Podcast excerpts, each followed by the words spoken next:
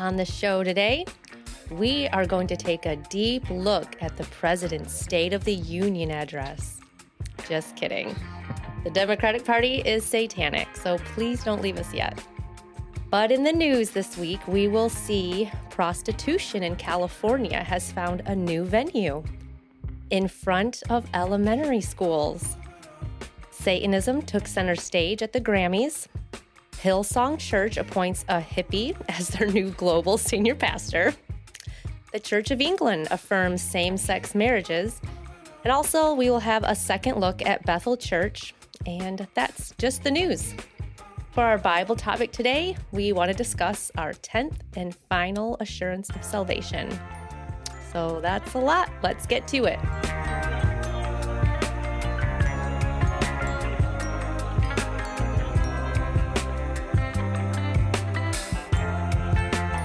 Welcome in. This is Religionless Christianity. I'm your host, Spencer, my beautiful wife, Nikki. Hi. And we are so grateful that you are here with us today. And uh, if it's your first time here, uh, don't let the name fool you, as we always say. We are very religious. Um, but as the world around us continues to get more and more secular, um, we would say more and more religionless. So that is our uh, kind of naming convention here, in a sense, partly. And our goal with the podcast is always to help Christians figure out how to live in this crazy world um, with our eyes fixed on Christ and live a life that's pleasing to Him. And that's what we're going to hope to do today uh, as we look at the news and then ultimately get into our Bible topic at the end. So, um, before we dive into all of the news and the Bible topics, honey, is there anything you want to say? Any prayer requests that you might have? Um, well, me and Spencer did get baptized on last Sunday. And I know it's Florida, but that water was really cold. yeah, so that was yeah. really neat. There was a lot of people who came out there. Um, you know, family members there was one other girl that got baptized with us. So it was a big crowd there that stood out on the on the dock. And then when we were done being baptized, they all sang Amazing Grace as we walked back up to grab our towels. yeah, though none of us really heard it as we were freezing. we got baptized in the bay, which is cool. But yeah, it was like numbingly cold water. So um, maybe we'll put that video up on Facebook uh, or maybe on, yeah. yeah, we can put it up on Facebook if you guys want to come check that out. I hold to the contention that not all of Nikki's elbow went under. So the full immersion, I'm not sure if took place. We have to redo it before we leave. We'll see. You guys it all dripped down after I came up. Don't worry, all the water. Yeah, so we may it have to. Fine. You guys come and check out the video and let us know if she needs to be rebaptized to get the full immersion. Because I was plugging my nose, so this my right arm. Yeah, it was cold. um, but yeah, it was awesome. So praise report there. That went well. Thank you, Pastor Kane. That was a mm-hmm. wonderful time and for all of Sovereign Grace, our lovely church. And um, as far as prayer requests, uh, man, just looking at the news, going through the news this week, seems like boy, the the devil is coming for the church, and the church just seems to be laying down for him, rolling yeah. over for him.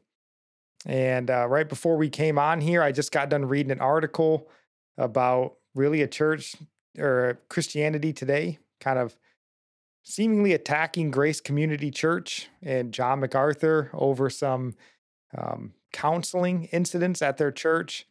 I don't know a ton about it outside of that story, but it just seemed odd to me like as John MacArthur sort of reeling in his health, this is when they come out again. I mean, one of these stories is 20 years old and another one's fairly recent, but you're like, does it, you know, seems like it kind of makes sense with one of the great, you know, fighters for the the Christian faith in American, you know, modern history. John MacArthur defended a lot of doctrinal issues, and now that he's reeling, that's when they're coming for him. So just pray for their strength and pray mm-hmm. that John MacArthur gets some strength back and he can come back and yeah, um, you know, continue to do what he's been doing for the last 50 years. So and just pray for the church at large. You know, we talked last week, I think, about um, men without spines and we are seeing churches everywhere be led by men without spines. Mm-hmm. And oftentimes that leads to women leading those churches. And just the problems that are coming, and we seem to have no leaders around that are capable or qualified to defend them.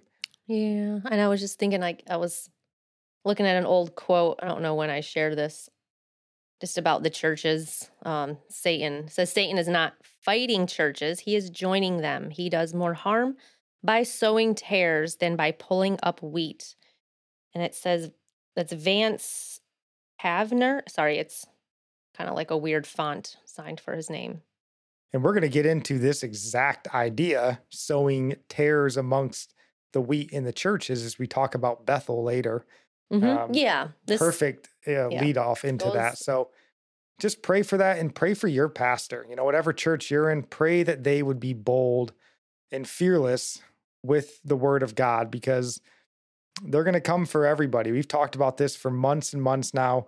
They're coming for everybody. You know, they like to start with the big churches, you know, but it's going to infect everything. And if your pastor is one of these men without spines, they're going to get rolled over too. I think it, I think it's the big churches first because people tend to think, oh, not that many people would be deceived. So what they're teaching has got to be true. They, they they believe the majority, which is we see that everywhere, not just in church.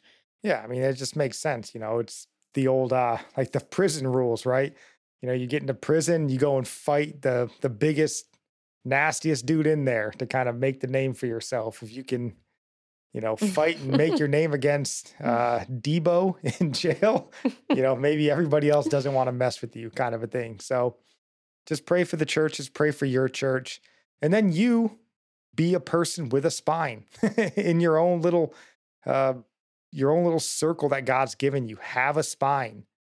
Stand unflinchingly. You know, it's amazing. We've been going through Luke in our um, devotionals and just to hear the way Jesus, no apologies, just truth. And then let people deal with the truth the way they deal with it. Most of the time, they're praising him, they're grumbling. They're praising him, they're grumbling. And he's not changing. He's just straight truth. Pharisees hate him, they don't understand. It doesn't matter. It's the truth. So you be the one with the spine if no one else around you seems to have one. So. All right. So, as Nikki mentioned, we do have a lot to get to. So, let's just um, quickly mention to you guys about Cardinal Contingency Solutions. Uh, it's not just the church that is getting more and more out of control, the whole world is. Um, and I don't know if there's been a time where this is more necessary to have contingency plans, whether you're a church sending people across the world on mission trips, or if you're just a church. I mean, when this DIE mob, LGBTQ mob comes for your church, are you prepared for it? Are your pastors trained and prepared for when a cell phone gets put in their face or you know, a protest shows up outside your church. Are you ready for that? Are you going to speak properly? Um, or are you going to be caught off guard and just spitballing whatever comes out of your brain? That's a bad spot to be in. So reach out to Cardinal. They're the best at the world at contingency planning, messaging, counter messaging, all of that. And uh, this isn't for some nefarious purposes, but it's just for keeping yourself from, you know, being led into a trap. You know, keeping yourself on guard so that you're not trapped into one of these sort of kind of gotcha, you know, social media posts and those those sorts of things. So they'll be in the show notes. Give them a call. I do not think you'll be disappointed. Um, and then just one last point that I want to make before we get into the news. Uh, we'll kind of be having like a special episode, if you will. It's not going to be all that special, but it's just going to be on Monday. Um, typically, we do our daily devotionals on Mon- or Monday through Friday. Uh, but just for Monday this week, we want to discuss Charles and Andy Stanley. And we have a lot to discuss about that, kind of going through a, couple articles and if we tried to add it into this episode, this would be about a two hour episode, which is way too long. So we just decided to split them. We'll talk about the news and assurances today, Charles and Andy Stanley on Monday, and then Tuesday through Friday, we'll be back into the daily devotionals, and then everything hopefully will go swimmingly from there. And then next weekend, we'll be diving into sin. Um, not literally. Not literally. Pray for us, but discussing sin. So, all right. With all that hmm. said, to the news. And all right, let's cue the music. We need the music this week if you've ever needed the, the music before.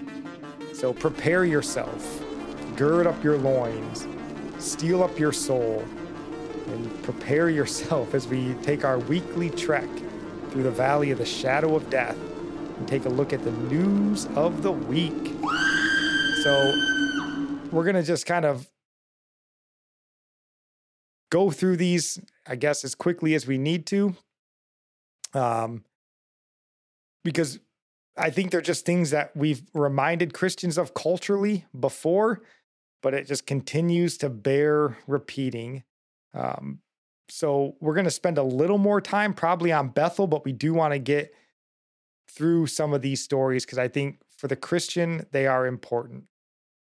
Um, and then also we do want to save some time at the end for that assurance of salvation um, which again will be uh, pushing the andy stanley stuff towards monday so all right first thing and we haven't probably touched on this in a while but this will serve as our sort of uh, repeated reminder to homeschool your children do you want to read that headline honey uh, Prostitutes solicit sex right outside Catholic elementary school. Police handcuffed after California Democrats passed a law to protect transgender sex workers.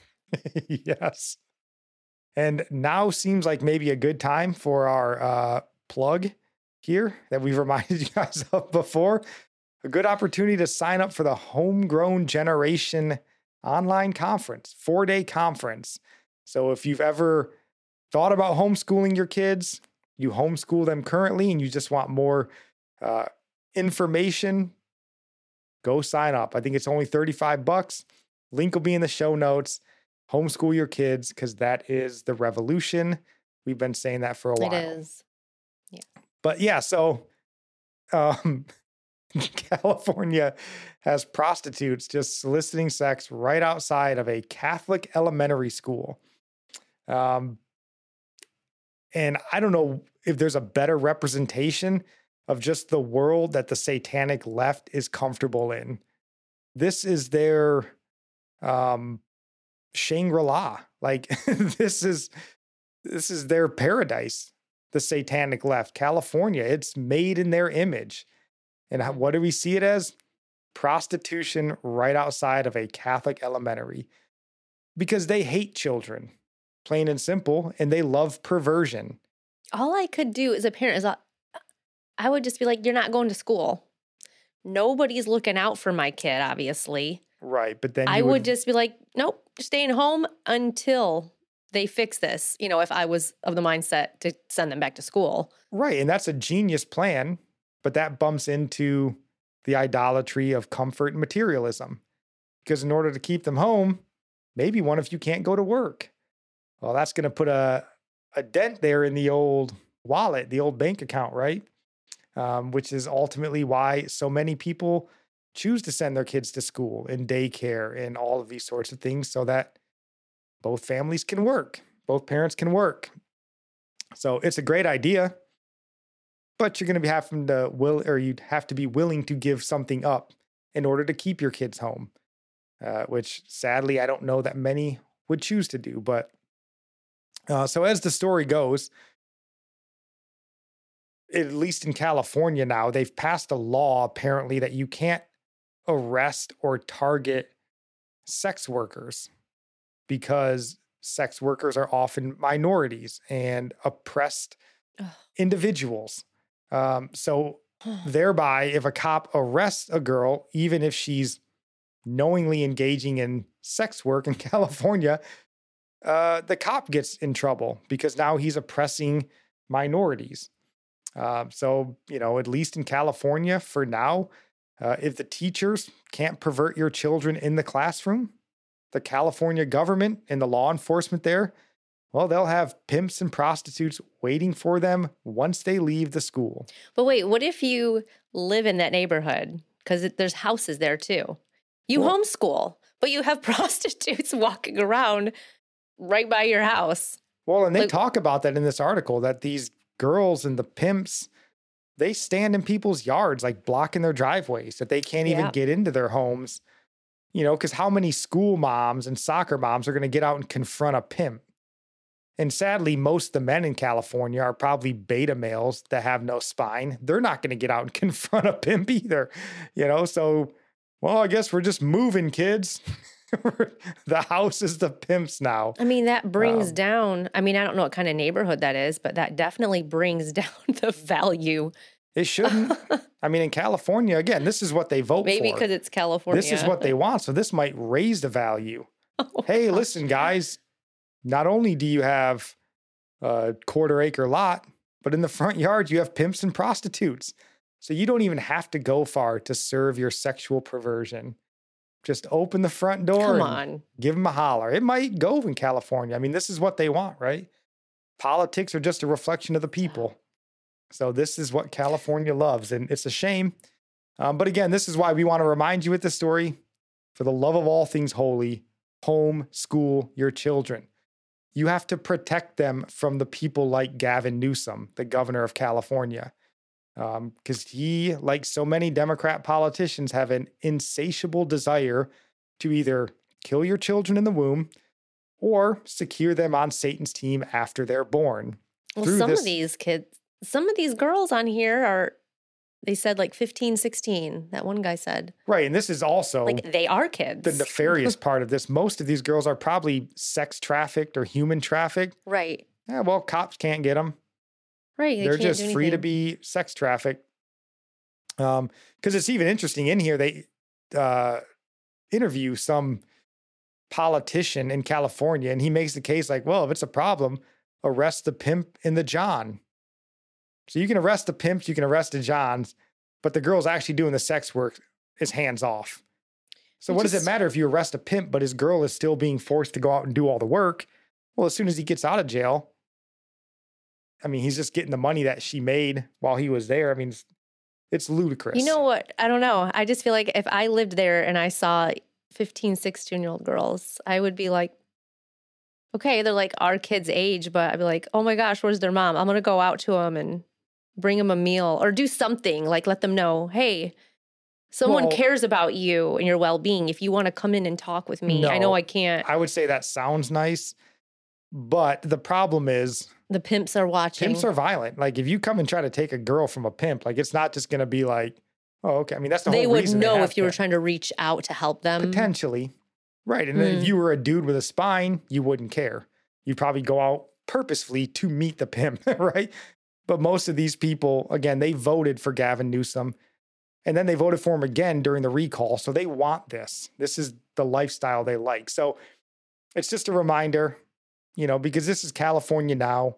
It's probably going to come to New York soon, Illinois, you know, all those sorts of places. So homeschool your kids and protect your kids.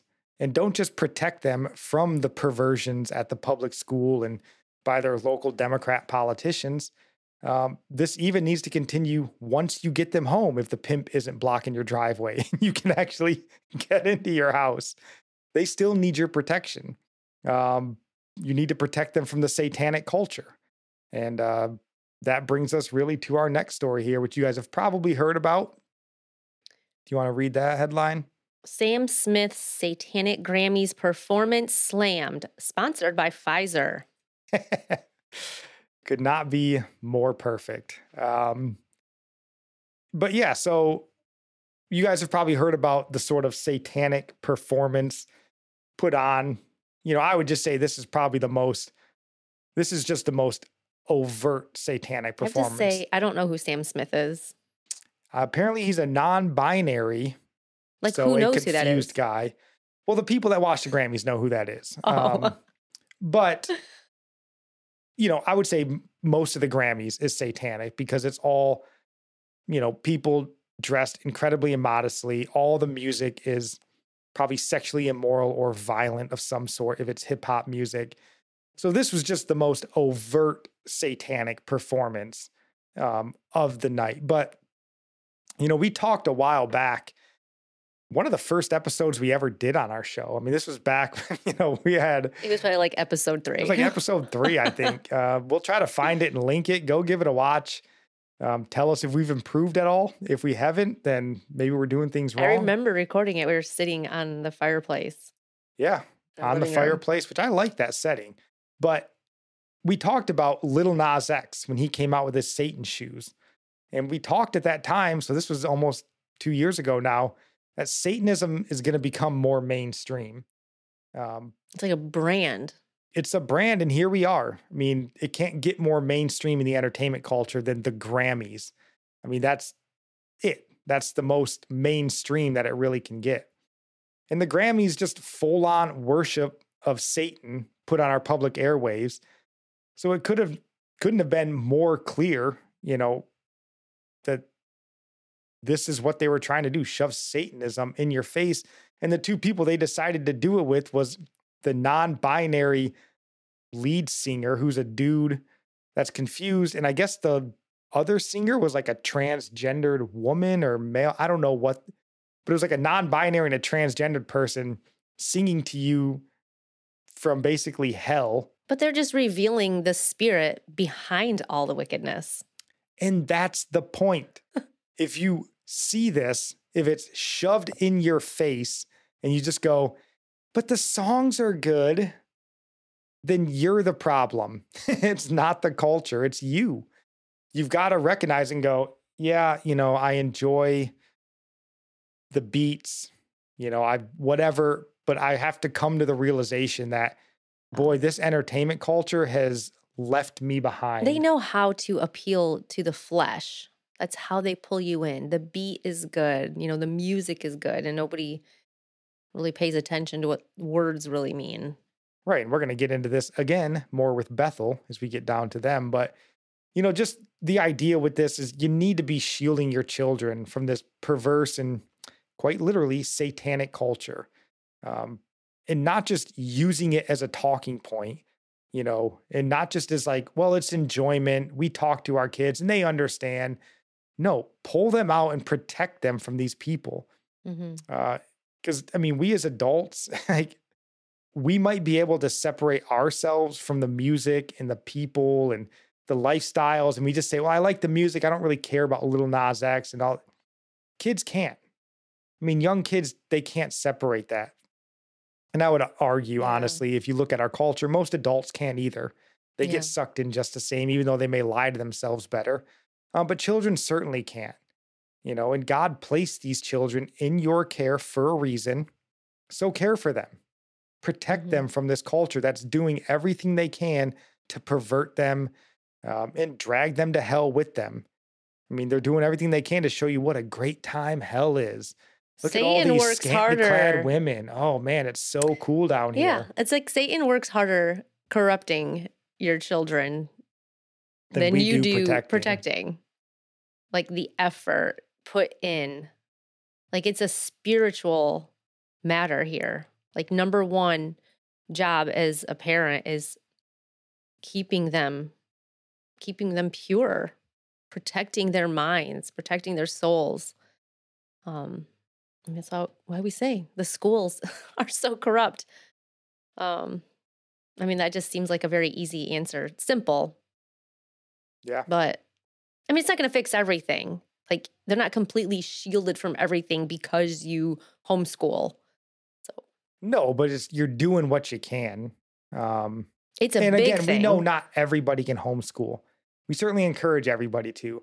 We know everybody can't, but it's like you got to be invested. And you know, we've talked about helicopter parent that get a bad or that gets a bad name. We advocate for it. Helicopter the mess out of your kids. um, because wherever you're not, you know, in our culture today, uh, Satan and his cohorts and his children are there. So when you're not there shielding, they're there working, it seems. Um, oh, yeah. So you need to be there shielding at almost all times. So just uh, consider that, you know. And again, this is Hollywood. you know, if you want to say, but we can lump them right in with the media that we talk about all the time, the political class, as we just saw with California. And again, you could lump in the State of the Union address, all of that sort of stuff. It's all satanic. It's all outright antichrist. I mean, when your platform is, we need to make sure we secure the rights of, for abortion for all Americans, that's satanic. it just is.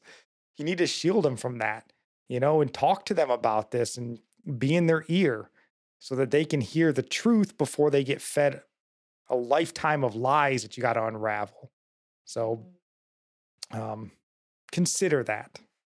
Shield your children. So before we get to Bethel Church, um, we do want to just highlight one other church. So we've on a, a roll here about you know churches that we should probably avoid. So here's one more, honey, if you want to read this headline. Phil and Lucinda Dooley appointed new global senior pastors of Hillsong Church. yes. Ah, Phil Dooley, the new senior pastor, the global senior pastor. That's a senior pastor's senior pastor. The entire globe. There you go.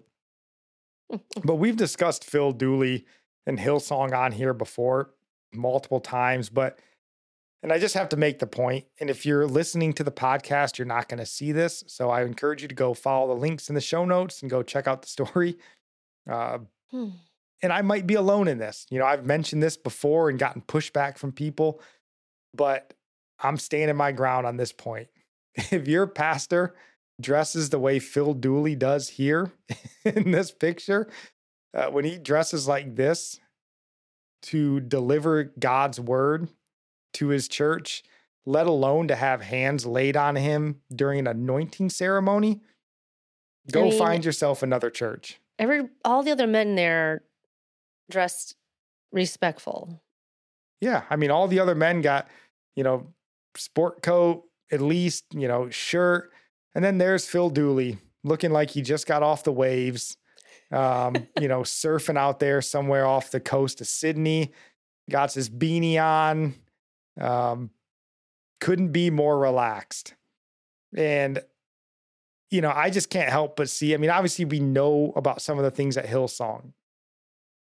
But if this is the way your pastor dresses, and this is purposeful because every time you see Phil Dooley, this is the way he's dressed the beanie on, you know, casual attire. Like it's a persona for him, I would assume. Mm-hmm.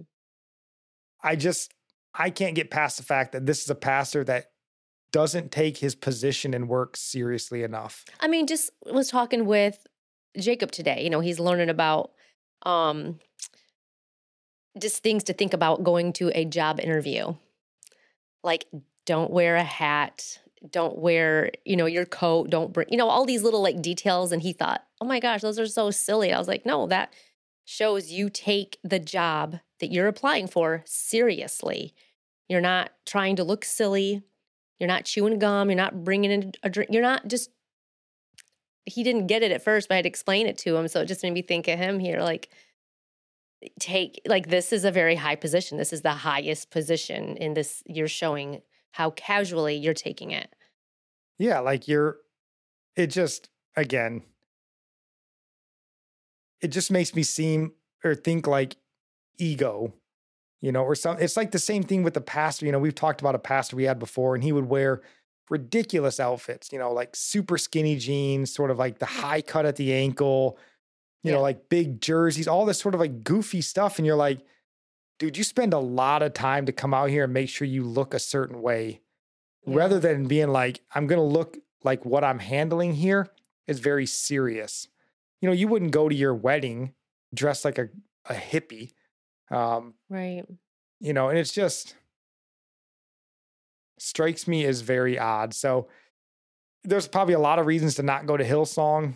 I would say Phil Dooley as the senior pastor would be one for me. Um, again, I know I'm probably going to get pushback on that from some people, you but you know, if your pastor isn't taking it serious, I wouldn't take him very serious. So that's all I got to say about that um, all right. Oh yeah, I forgot. One more story here. Uh, a serious story um, before we get to Bethel Church.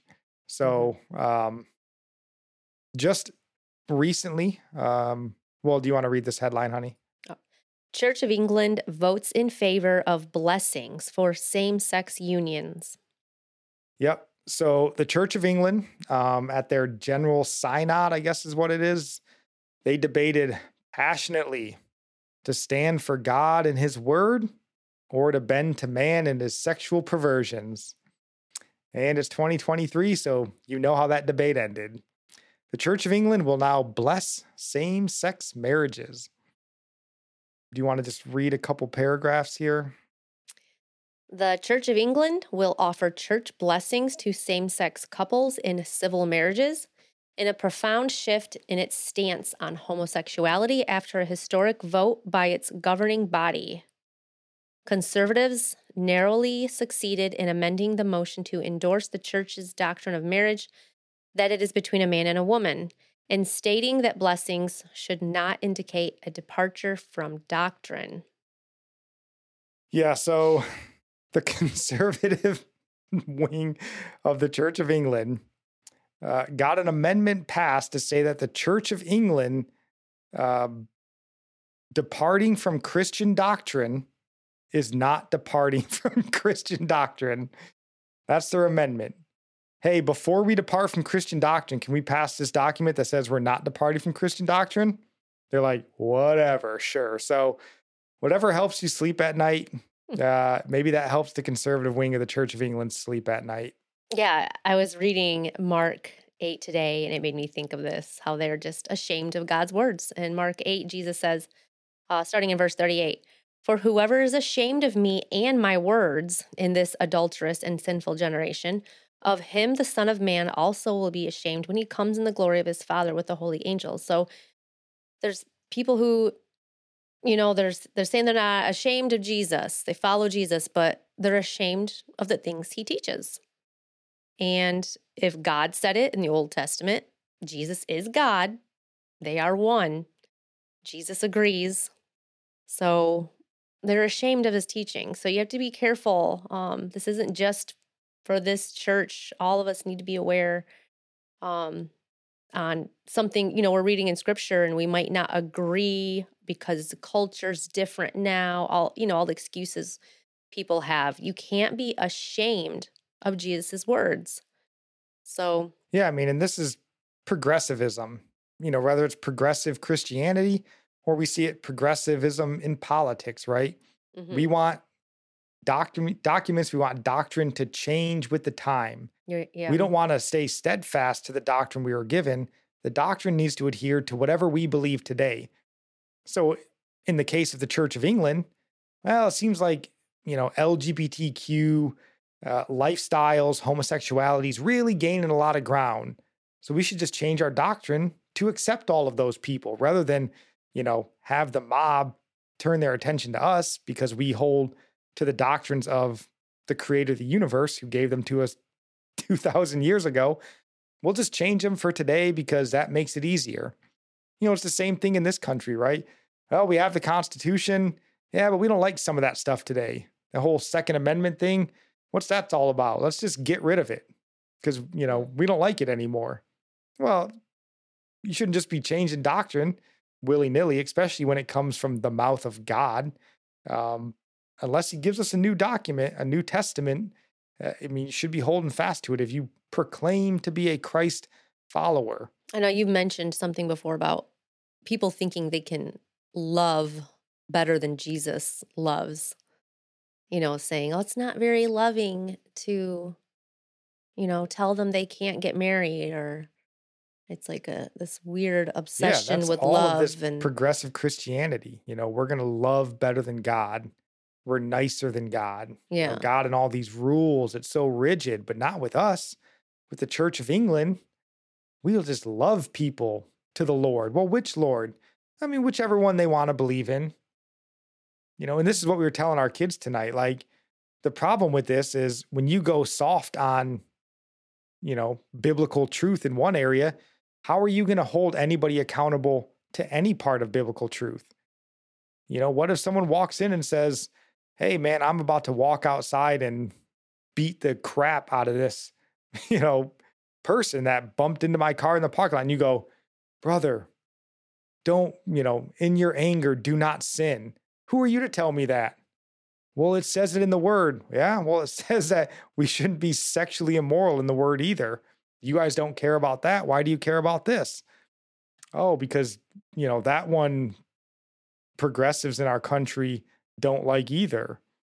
So, like, once you go soft on any part of scripture, you really have no leg to stand on with any of it. You're afraid to like hurt people's feelings in telling them that they're sinning against God. Like, you care more about their feelings than obeying God. You have more fear of people not liking you than you do of fearing God. It's just, it's wild. Uh, but do you want to yeah. read this next little bit?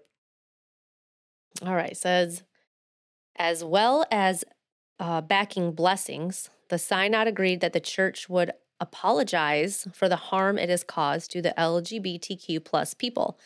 It also welcomed a forthcoming review of a ban on clergy entering into same sex civil marriages and a celibacy rule for clergy in same sex relationships. Yeah, so does the conservative amendment cover this as well? Is allowing um, clergy that are in same sex marriages not departing from doctrine? Uh, is allowing clergy in same sex relationships not departing from church doctrine? Because it would seem like it is. Unless, you know, just saying it's not is acceptable, which is what the conservatives there seem to be trying to do. But we have just a couple more quotes here. All right. Justin Welby, the Archbishop of Canterbury. Did I say that right? Canterbury? Yeah, Canterbury. And Stephen Cottrell, the Archbishop of York, said they hoped the decision marked a new beginning for the Church of England, saying, It has been a long road to get us to this point. Yes, about 2,000 years. Uh, but this is not a new beginning. Uh, this is far more a nail in the coffin than a new beginning. And in a statement, this is also in the article, it says, in, the, in a statement, they said, for the first time, the Church of England will publicly, unreservedly and joyfully welcome same sex couples in the church. Uh, but not departing from doctrine, of course. The conservatives reminded us of that. Mm. So, you know, whatever they want to say there, the Church of England, you can just consider a dead church. Yeah. um, you can just assume that they'll be fully given over to the LGBTQ DIE mafia. I would say within a decade, if it takes that long. Um, and we should pray for them because they'll stand before God and give account for this, you know, for why they knew better than God did, because that's what they're claiming. We understand marriage and sexuality far better than God could. So that's why we're going to clear up God's mistakes here. Um, they know far better how to constitute marriage than God does. That's what they're telling you here. And they're going to have to give an account for why they're leading their flocks astray, because this is what they're going to be teaching their flocks. So we should all pray that God would have mercy on their souls and that the Holy Spirit would bring conviction. And for those that actually have courage, you can stay and fight if you want, but I would tell you to flee. Get out of there. Um, let that ship sink. Yeah. Um, we don't need it. So, uh, but ultimately, at the end of the day, it makes sense because the Church of England was birthed out of rejecting God's standard for marriage. Um, and what's that old saying? I think the uh, a tiger cannot change its stripes. That's what they say. Mm-hmm. Um, so there you go. You know, I think the Church of England. I don't remember the king's name, King Charles or whatever, but it was essentially birthed out of the Roman Catholic Church, telling that king you can't just keep divorcing your wives and murdering your wives. That's not biblical. And he said, okay, well, then I'll go and start my own church where that is allowed. And that's essentially what birthed the Roman or the Church of England. And uh, so the Puritans were right to try to reform and purify that church in the 1700s because it was a church gone astray. Mm. And 300 years later, it's still a church gone astray. Yeah. So we do have one clip here that we want to play just to highlight um, the deep theological reasoning for why they made this uh, detour in doctrine. And I will just note um, if I, we talked to you guys about woke preacher clips last week, woke preacher clips has put a lot of this uh, synod out. So if you want to go and listen to this, and one thing I noticed, I didn't listen to a lot of them, but I did peruse through a few of them. A lot of the people that seem to be standing up and giving these ridiculous claims about LGBTQ affirmation, they seem to be women. Hmm. Just seems odd. Um, some of them clergy, uh, apparently. So they're already potentially off base there. And, you know, just like in this country, right? Um, that sort of feminization, that sort of serves as kind of the muscle for this LGBTQ um, affirmation here seems to be working its same magic there in England. So let's see what this woman has to say. I'm an accountant. I like things to add up, I like things to make sense. And what we have here is something that doesn't really add up and doesn't make sense. And what I'm saying is that's okay. I think we need to be brave and we need to step into a space which is messy, which is difficult, and does not necessarily add up. And we need to do that in order to love some people we have desperately hurt. I've been keeping a note of the votes, and I don't think that we have at the moment in any of the houses the two thirds majority we would need to change doctrine. And I think that's rather sad. And I think we need to move some way. And if that takes a bit of mess and it not quite making sense, and it takes bravery, then we should do it. Yeah, so she's be brave and change doctrine is what I got of that. Yeah, we don't have enough votes to be brave and change doctrine. You shouldn't just change doctrine. It's doctrine. It's either right or it's wrong. And, you know, they may just not know. So I thought I would help them out. And I think we mentioned this last week. We'll go to Ephesians chapter 5, verse 3, uh, which says, let me see if I can find it here. Yeah, right here. But sexual immorality and all impurity or covetousness must not even be named among you, as is proper among saints. Uh, so that might be doctrine they threw out as well. Who's to say? But uh, maybe, you know, they got enough votes.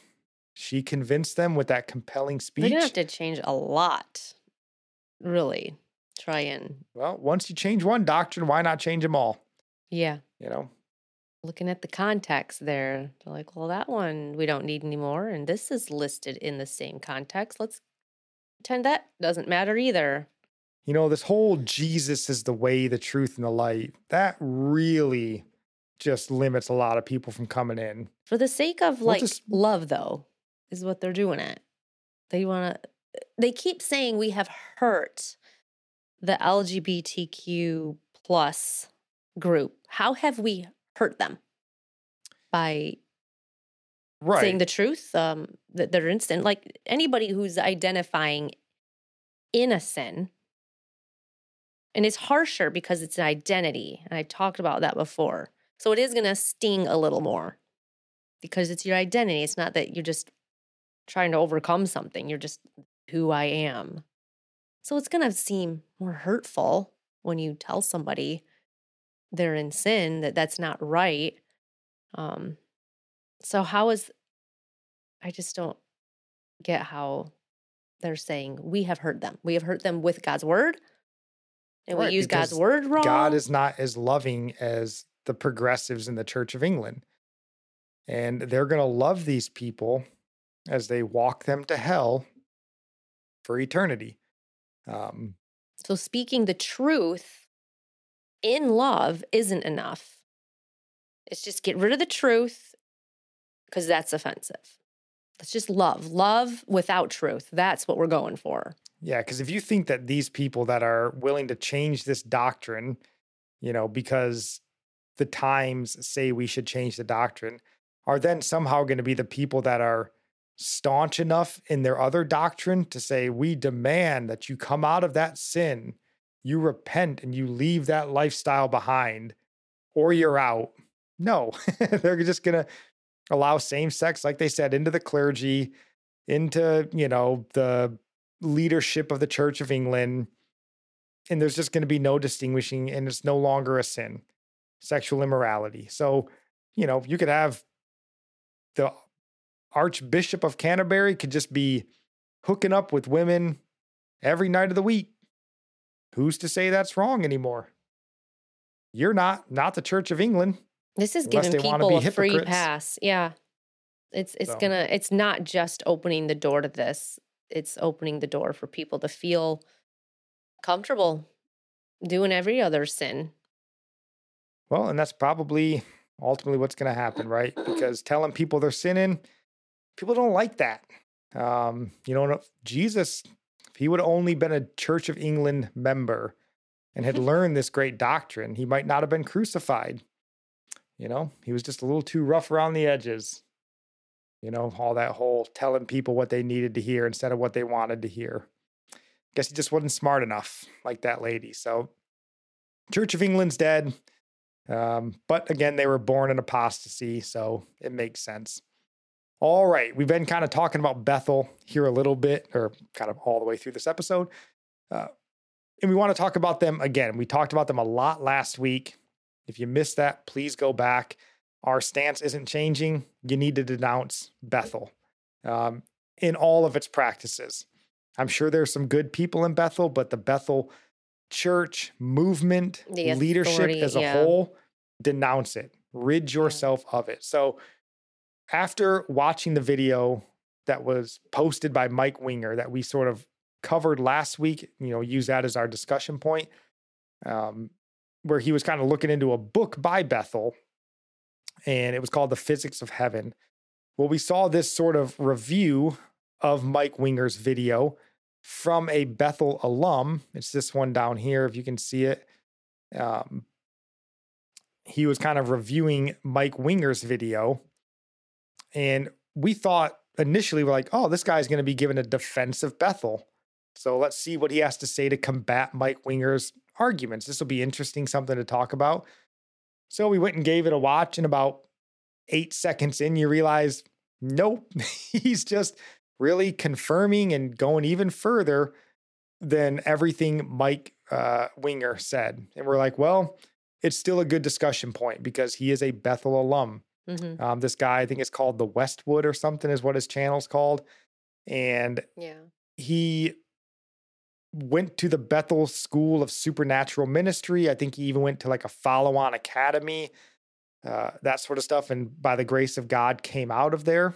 And he gives a lot of discussion on his channel about the different things that go on at Bethel. Um, so, as Mike's pointing out these parts about the book, he's making note throughout his review that, like, yeah, no, that's what it is. Let me go a little further. Let me explain why they're doing this. Mm-hmm. What, you know, what scripture they're twisting to get you here. Well, he made um well, he he shared that when the whole prophecy thing that Bethel does and he noticed a lot of prophecies didn't come to pass.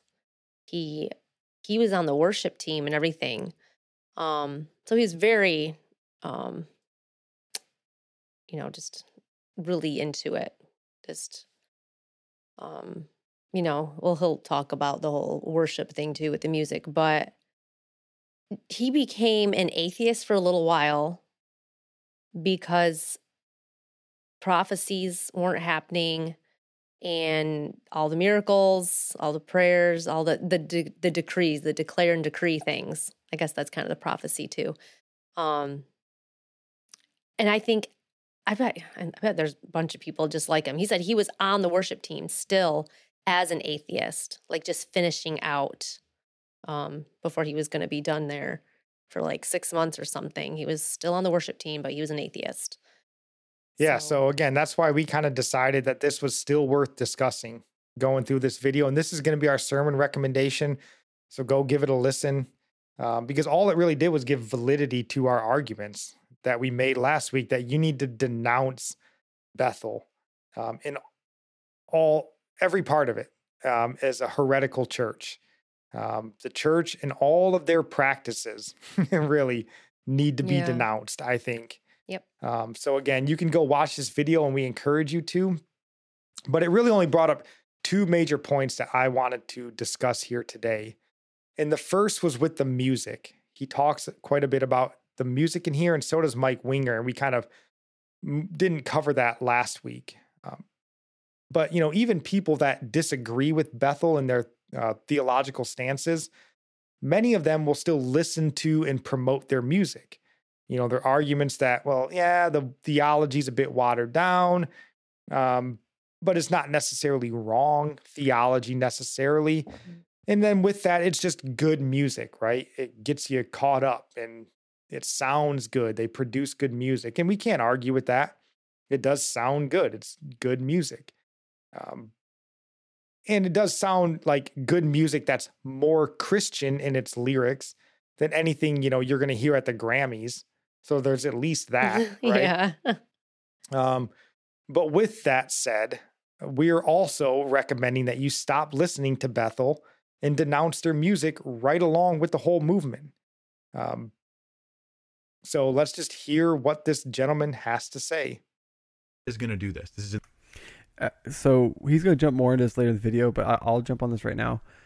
Um, this is a big part of Bethel's worship, and there's a there's a certain album that came out, and we'll we'll speak on this later uh, that Bethel released that touches on this, but they absolutely, the idea of a sound, I can't tell you how many prophecies I've heard or received or given, unfortunately, um, about the sound, about how there's a new sound, there's a new wave. Ray Hughes is a big proponent of this. He talks about, you know, uh, how it used to be A442 and now it's tuned to A440. And for those of you who know, that's like a certain tuning and how that adjustment of tuning has changed what, you know, um, or sorry, other way around. It was 440 to 442, one of the two. But how the Nazis did that, and then that turned this into this, and that pushed you know a new evil corrupt sound, and that distorted the waves, and there's distortion, and how different keys bring different healing. Like you talk about how if you play in the right key of C in the proper A440 tuning, then this will happen. It's like this is all part of what they do, and it's it's kind of the undertow of Bethel's worship, honestly.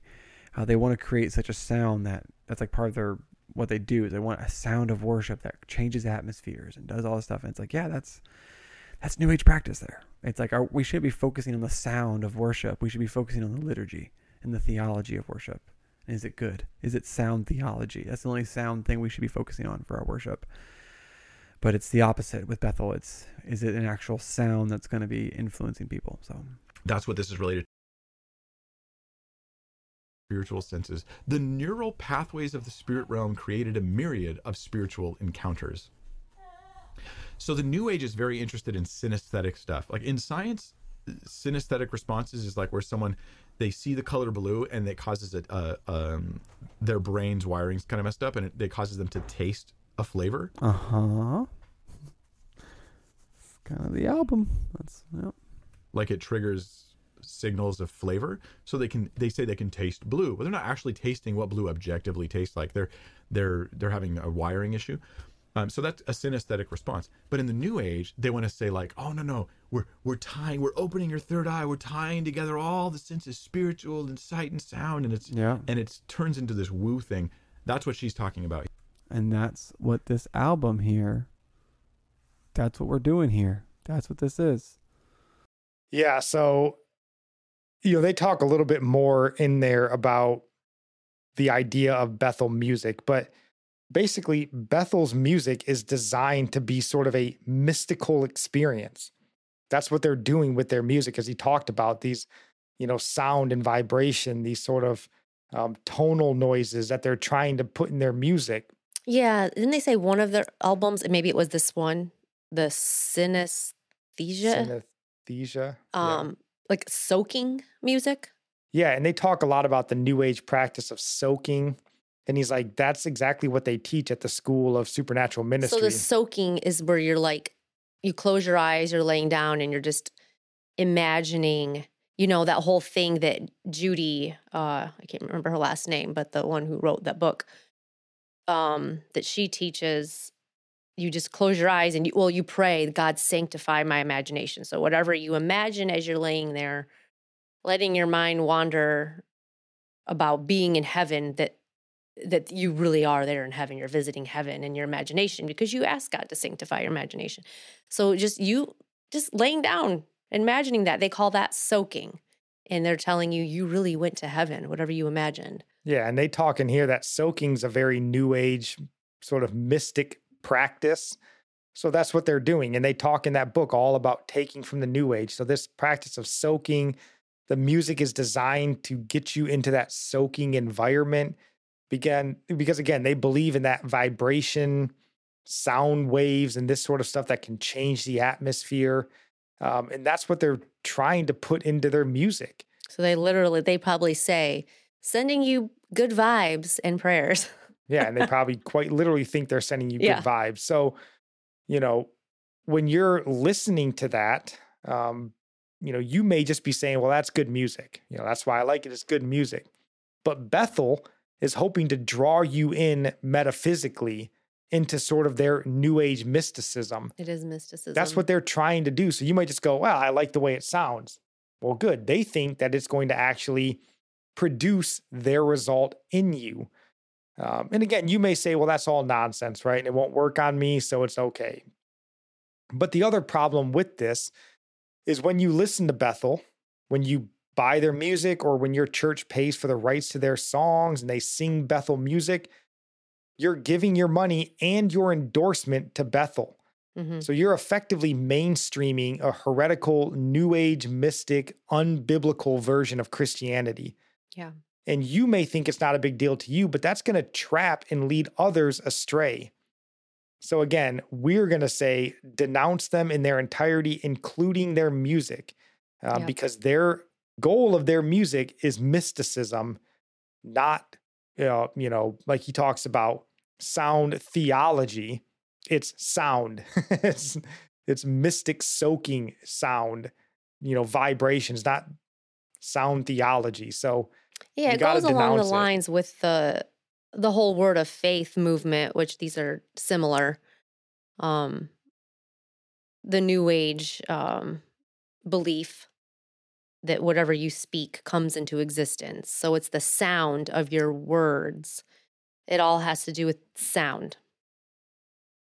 yeah Um, so again we encourage you denounce it entirely there's other music that sounds good that's not trying to draw you into a heretical new age soaking environment um, but we have one other point here that we want to discuss here and this has to do with the bethel school of supernatural ministry sort of their seminary for the church movement so let me see if i can pull this up Jeremiah again, and make those truths available to the church at large. Red alert.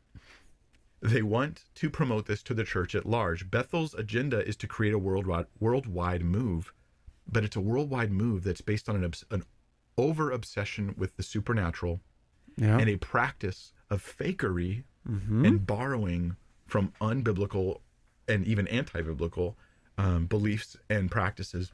Yes, and on top of that, that's the whole point of the school. As students, we're taught that like our job is to take revival to other churches. That that's the whole point of going to BSSM is that you take what Bethel does and you go back to your home church and you and you spread this. It's it's a system of bringing them in, teaching them, and basically being mini apostles for Bethel to spread this stuff. So this is this is all part of the game plan, guys. Yeah. So, you know, like he says here, the purpose of Bethel's, you know, seminary, if you want to call it that, like he says, is to train their students to take the new age, unbiblical sort of mysticism to your church and then spread its heretical teachings among the congregation. So, this is why we, you know, well, this is why the Apostle Paul would write so extensively about getting these people out of our churches, these people that don't adhere Mhm. to sound doctrine. Um, if only the Church of England would have heeded Paul's warnings, But this is why he does it because they're coming in to sow their seeds. Like Nikki said, they're the tares amongst your wheat. And that's what Bethel is doing. He says right here, their whole goal, they're not trying to take their, you know, seminary students and go plant churches and different thing like that. They're trying to raise them up and send them to your church to be apostles in your congregation, spread their falsehoods, their lies, their mysticism, mm-hmm. and convert your congregation. he says it it actually breaks churches apart.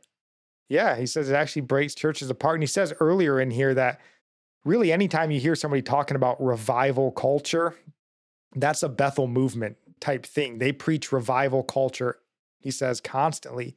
So if you're in church with people that are talking about revival, revival, we need a revival culture, all this sort of stuff, you best be leery that they're a Bethel alum. And this is their goal. They're bringing the Bethel theology to your church. They're not there to learn your theology, they're there to take their theology to you. And, you know, mm. this is again, we talked about Ephesians chapter 5, verse 3 with keeping the sexually immoral out of your churches. Um, the Apostle Paul warns us, but this is why we need to be clear about keeping our churches and really our church members as pure as we can. It doesn't mean that we don't invite sinners in, and because we're all sinners, right? But the goal is once they come in, you're working to sanctify them, letting go of the sin, letting go of right. the false doctrine, if the false teaching. If they're teaching that sin isn't sin, or if they're bringing in like these kinds of teachings, then yeah. Yeah. So you need to like be aware and not just say, well, sure, they don't believe anything that we believe. And in fact, what they believe is quite anti biblical and they don't seem to want to change. It's kind of their identity, but we love them. So we just let them stay here. That is absolutely wrong. And the Apostle Paul will tell you over and over again that is wrong. You need to get them out. Um, if they're not willing to for, uh, repent of their sins, lay down that old life, die to that old life, be born again, and start being sanctified, you have to get rid of them. It doesn't mean this happens overnight, but like you can't just have a church culture of we just let sinners come in here and be sinners because we love them. They're going to infect the rest of the flock. They're going to be the tares that grow up amongst your wheat and choke the life out of some of them. Um, yeah.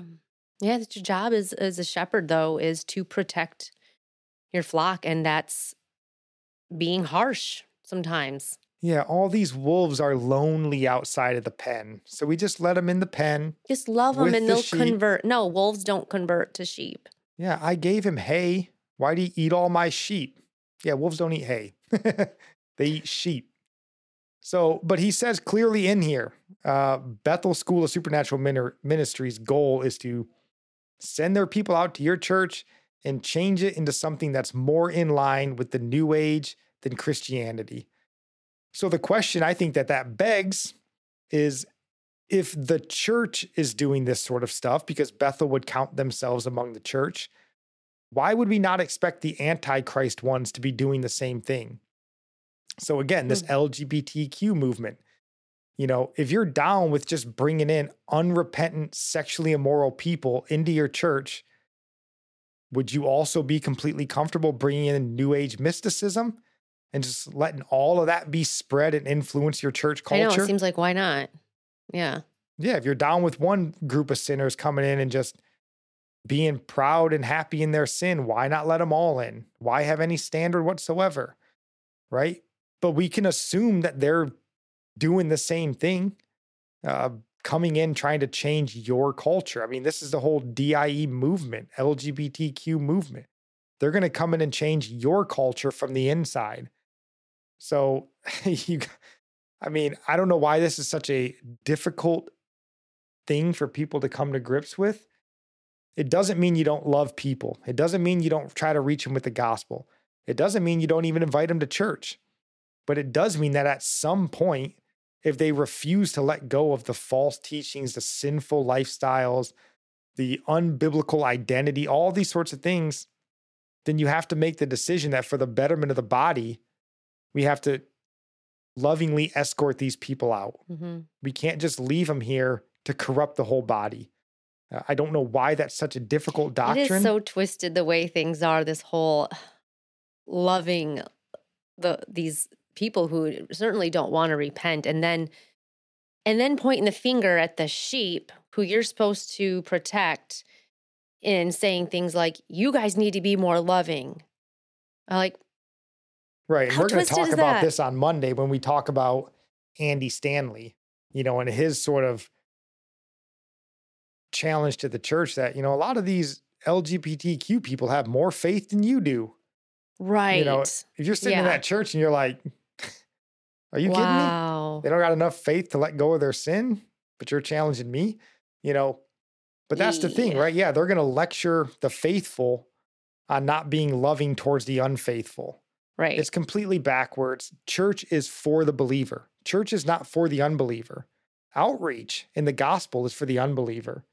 Church is where the saints go to be refreshed and studied in God's word so they can go out to the sinner and share the gospel and bring them into the church to sanctify them. It's not just a way station for sinners. that's the rest of the world. That's not the church. I don't know why that's a complicated doctrine. I don't know either. So we may get, we may talk about Bethel more, um, denounce Bethel outright in all of their teachings and movements, music. It's a heretical new age mysticism it is not Christianity. Uh, it's a shame of Christianity. And I think we just need to make that clear. Um, doesn't mean you don't love them and try to reach them. For the love of all things holy, still try to reach them with the gospel, but don't accept them in and make peace with their false teachings. You got to denounce it. So, right. Do you have any last thoughts before we move into our Bible topic? Um, nope. Save big money on your outdoor project now at Menards. We have everything you need to keep your outdoor power equipment running smooth so you can keep that lawn in tip top shape or enjoy some time on your boat. Right now, all FVP, lawn and garden, and marine batteries are on sale through May 5th. Check out our entire selection of FVP batteries today and view our weekly flyer on menards.com for more great deals. Save big What's the easiest choice you can make? Window instead of middle seat? Picking a vendor who sends a great gift basket? Outsourcing business tasks you hate? What about selling with Shopify?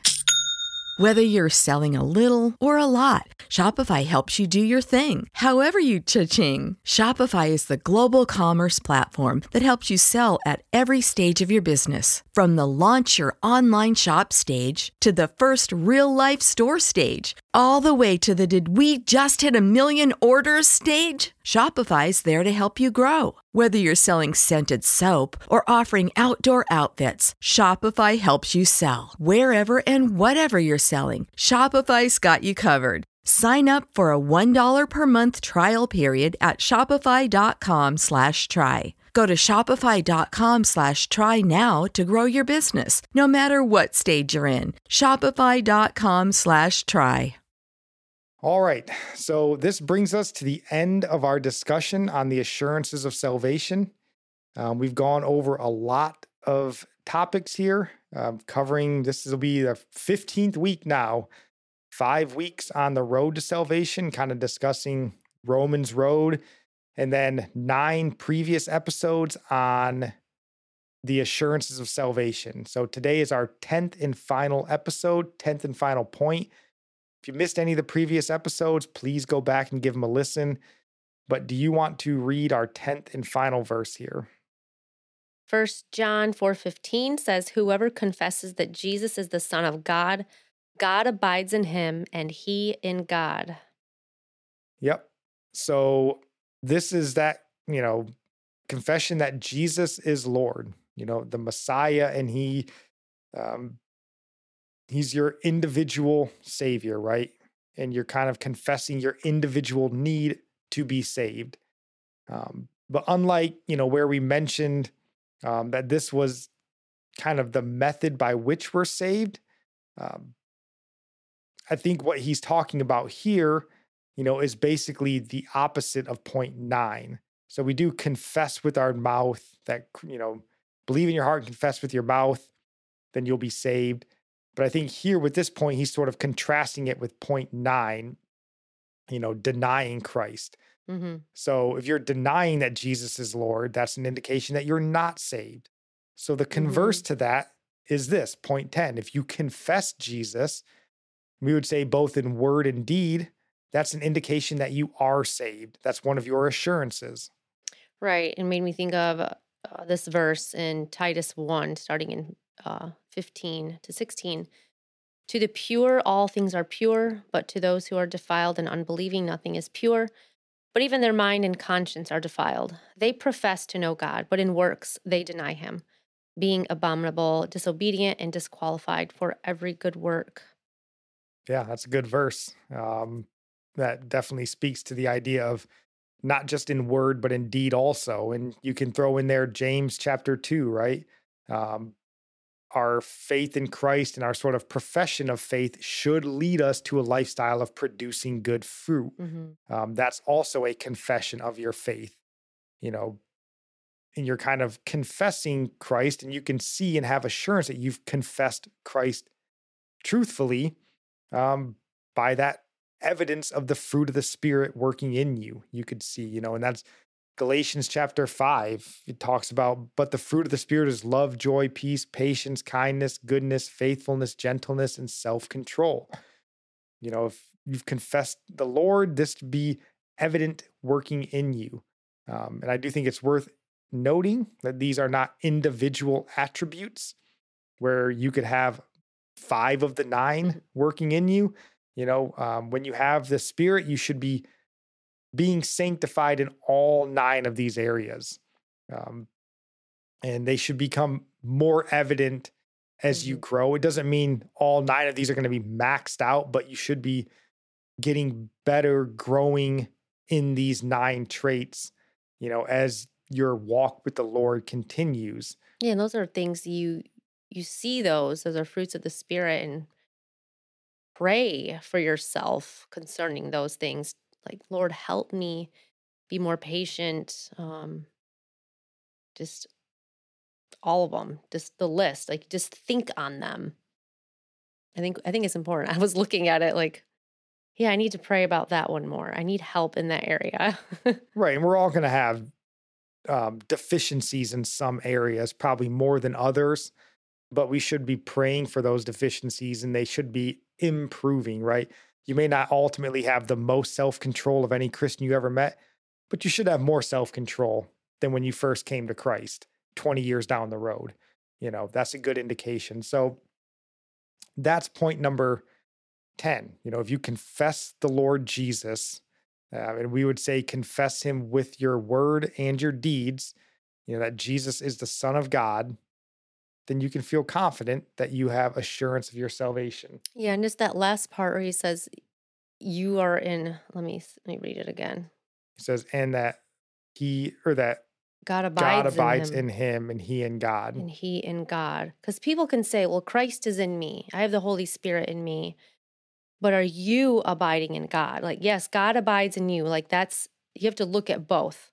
Everybody can say, "God is in me," but are you in God? Are you following God? Um, I don't know. What do you think about that one?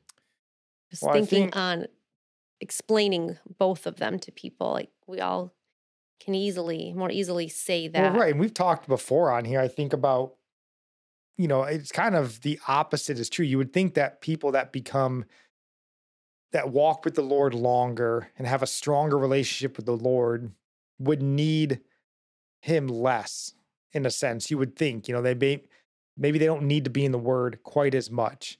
Maybe they don't need to be as prayed up. But what you find is the opposite.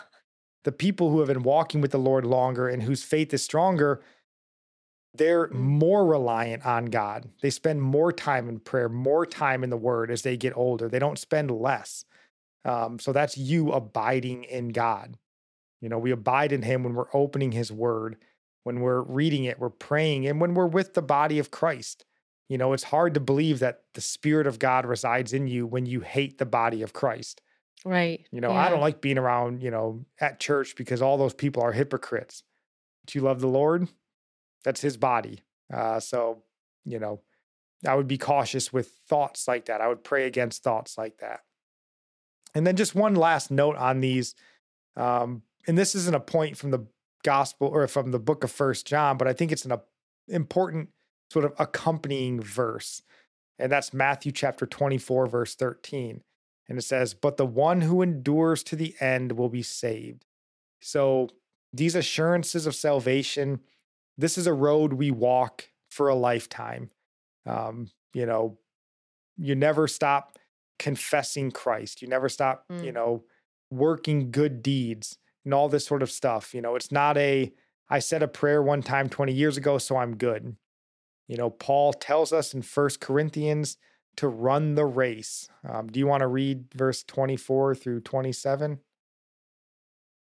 Do you not know that in a race all the runners run, but only one receives the prize? So run that you may obtain it. Every athlete exercises self control in all things. They do it to receive a perishable wreath, but we an imperishable. So I do not run aimlessly. I do not box as one beating the air, but I discipline my body and keep it under control, lest after preaching to others, I myself should be disqualified. Yeah, so run the race that you might obtain the prize. Mm. Um, and this is a lifetime race. So um, just good things to consider there. I have one last quote I want to read from C.S. Lewis. This is from Mere Christianity. He says, To have faith in Christ means, of course, trying to do all that he says. There would be no sense in saying you trusted a person if you would not take his advice. Thus, if you have really handed yourself over to him, it must follow that you are trying to obey him. Uh, we should probably pass this along to the Church of England. But he goes on, but trying in a new way, a less worried way, not doing these things in order to be saved, but because he has begun to save you already. Um, not hoping to get to heaven as a reward for your actions, but inevitably wanting to act in a certain way because a first faint glimpse of heaven is already inside you. So, again, mm, we're not struggling right. to do these good deeds. And, um, you know, like James, James says to, you know, uh, show our faith by our works. This isn't a struggle. It's we're doing it out of affection for God, love for God, understanding that His law is perfect. It's the best way for us to live. Um, you know that sort of stuff. So because we're already saved, we're not doing it to be saved. It's not a works based faith. We're doing it because we're already saved. Yeah, He's already done the work you work witness the miracle taking place in yourself. Not that we're perfect in every way, but when we look at ourselves and we see the evidence that God has saved us, we see that we love and forgive our enemies. Um, it comes to us more naturally as if we're a new creation because we are in it. And we praise God seeing these good works um, and fruits coming out of us because we know it's only Him doing it in us. We can't change our own heart. We can't strive in the flesh. The flesh can't forgive. Um, that it's just such a miracle to even come to a place where you can forgive people who've done great um, sin against you. Um, so just it just causes you to praise God. Uh, that's your assurance of your salvation is you just witnessing in yourself what he's what he's doing. Absolutely so uh, please go give these a listen again if you've missed any of them. We'd love to hear from you in the comments what you think about these assurances uh, what we what you think about anything that we talked about here today. We'd love to hear from you guys discuss this stuff. If you're not happy that i said phil dooley doesn't take his job seriously uh, you can let me know um, but Otherwise, our sermon recommendation, like we said, is going to be this follow up video to Bethel. Um, we encourage you guys to listen to that. And then again, come back Monday. We're going to be discussing Charles and Andy Stanley. And then we'll roll back into our normal um, devotionals going through the Gospel of Luke. Uh, but that is all we got. We'll see you guys on Monday. God bless.